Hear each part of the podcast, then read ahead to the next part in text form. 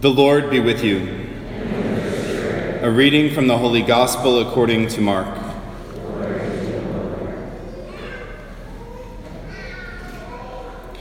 Jesus departed from there and came to his native place, accompanied by his disciples.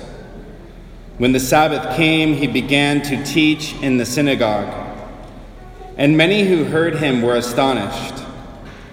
They said, Where did this man get all this? What kind of wisdom has been given him? What mighty deeds are wrought by his hands? Is he not the carpenter, the son of Mary, and the brother of James and Joseph, and Judas and Simon? And are not his sisters here with us? And they took offense at him. Jesus said to them, A prophet is not without honor except in his native place and among his own kin, and in his own house. So he was not able to perform any mighty deed there, apart from curing a few sick people by laying his hands on them. He was amazed at their lack of faith.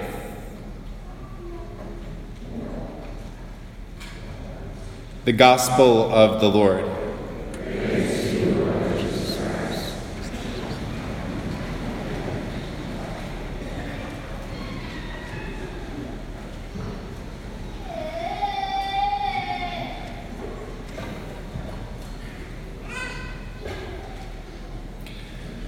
So today, our Lord goes back to his native place and begins to teach in the synagogue the same way that he's been teaching all over the region. And when he goes there, he's immediately met with this kind of criticism. Not really direct criticism, just like, uh, don't we know who this person is?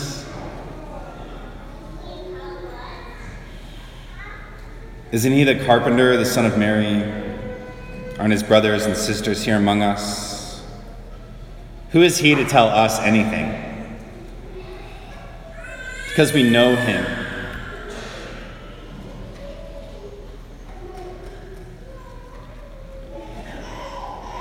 And there's a saying familiarity breeds contempt.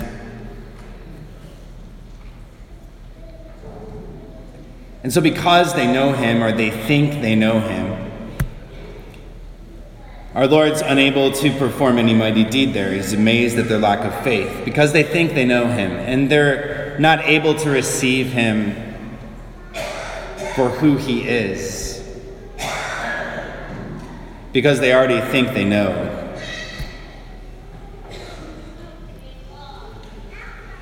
And when we reflect on this passage in the light of our own lives,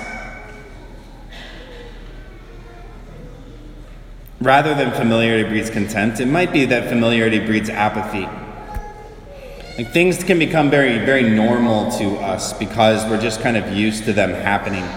When I was studying in Rome, every day I would walk from the Casa Santa Maria, which is right by the Trevi Fountain, which is a very famous place, and I'd walk down the street and I'd go by Piazza Navona or uh, Piazza Venezia, where there's this huge like monument that's kind of iconic. And I'd go a little farther down and I'd walk by the Colosseum, and I'd go a little bit farther down and I'd go by like the baptistry that Constantine built.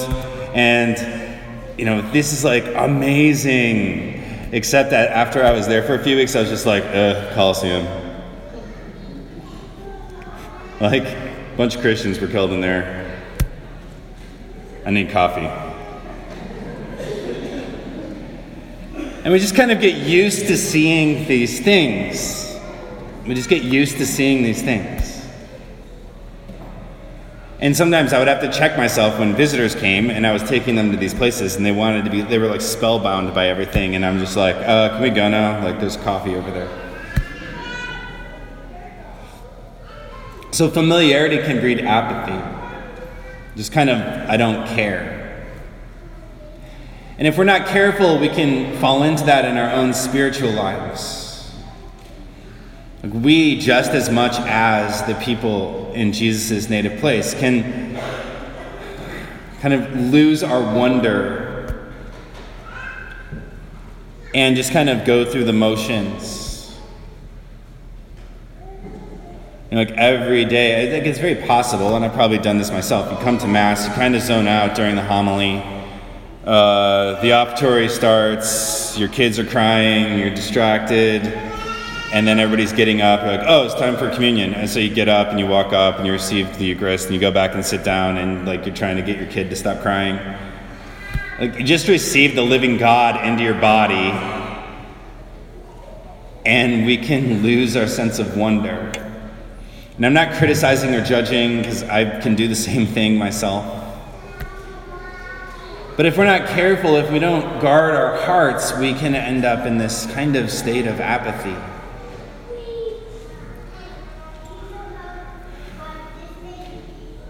You know, our goal is to always receive our Lord as if He's somebody new, as if there's something more to learn about Him. There's something more that He wants to reveal to us about our lives. There's always space to fall more in love with Him, to grow in our sense of wonder. For about for the last couple of years, I've spent a lot of time traveling, and and I'm basically doing the same presentation over and over and over and over and over again. Like I started doing these parent talks here that some of you came to about four years ago, and now I'm doing these priest conferences in all these different dioceses, and it's basically the same presentation. And I was talking with Father Eckridge last night, actually, and he was like, "Man, I would be so bored if I was like doing the same content like all the time." But in reality, it's not really boring because I'm just talking about Jesus and what I've seen him do in the lives of people and what I've seen him do in my own life. And, and it's actually really exciting to talk about him because he's the one that I love.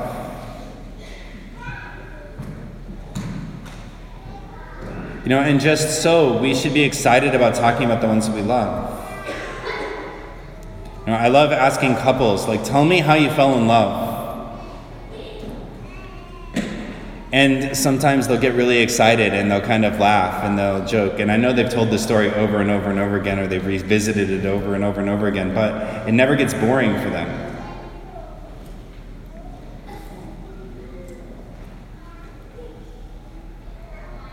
And we should like go back and reflect on those stories. Like, how did you fall in love with your spouse? Or how did you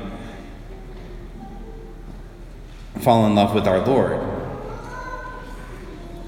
And the telling of that story rekindles the fire of love in our own hearts.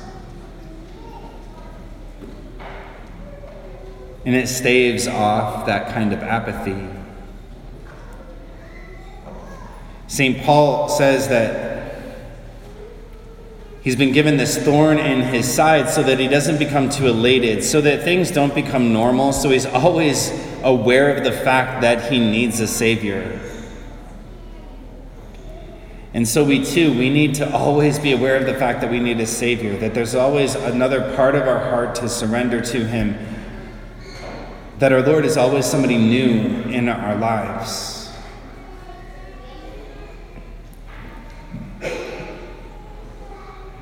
That there's still more of our heart to surrender,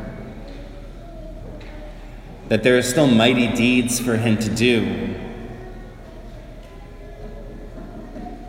in our lives. That's what we believe as Catholic Christians, that we're meant to walk in the way of conversion, which means that our hearts continually are transformed by the love of Christ who has entered into the world to change everything. And so today, let us pray for the grace to encounter our Lord as someone new. To recognize that we don't completely know Him, but that we're invited to continually get to know Him. That we're invited to fall more in love with Him each day.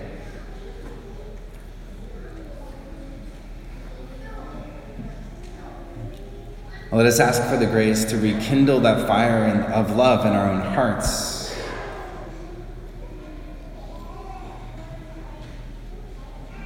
That His grace and His love and His mercy may transform our lives and glorify Him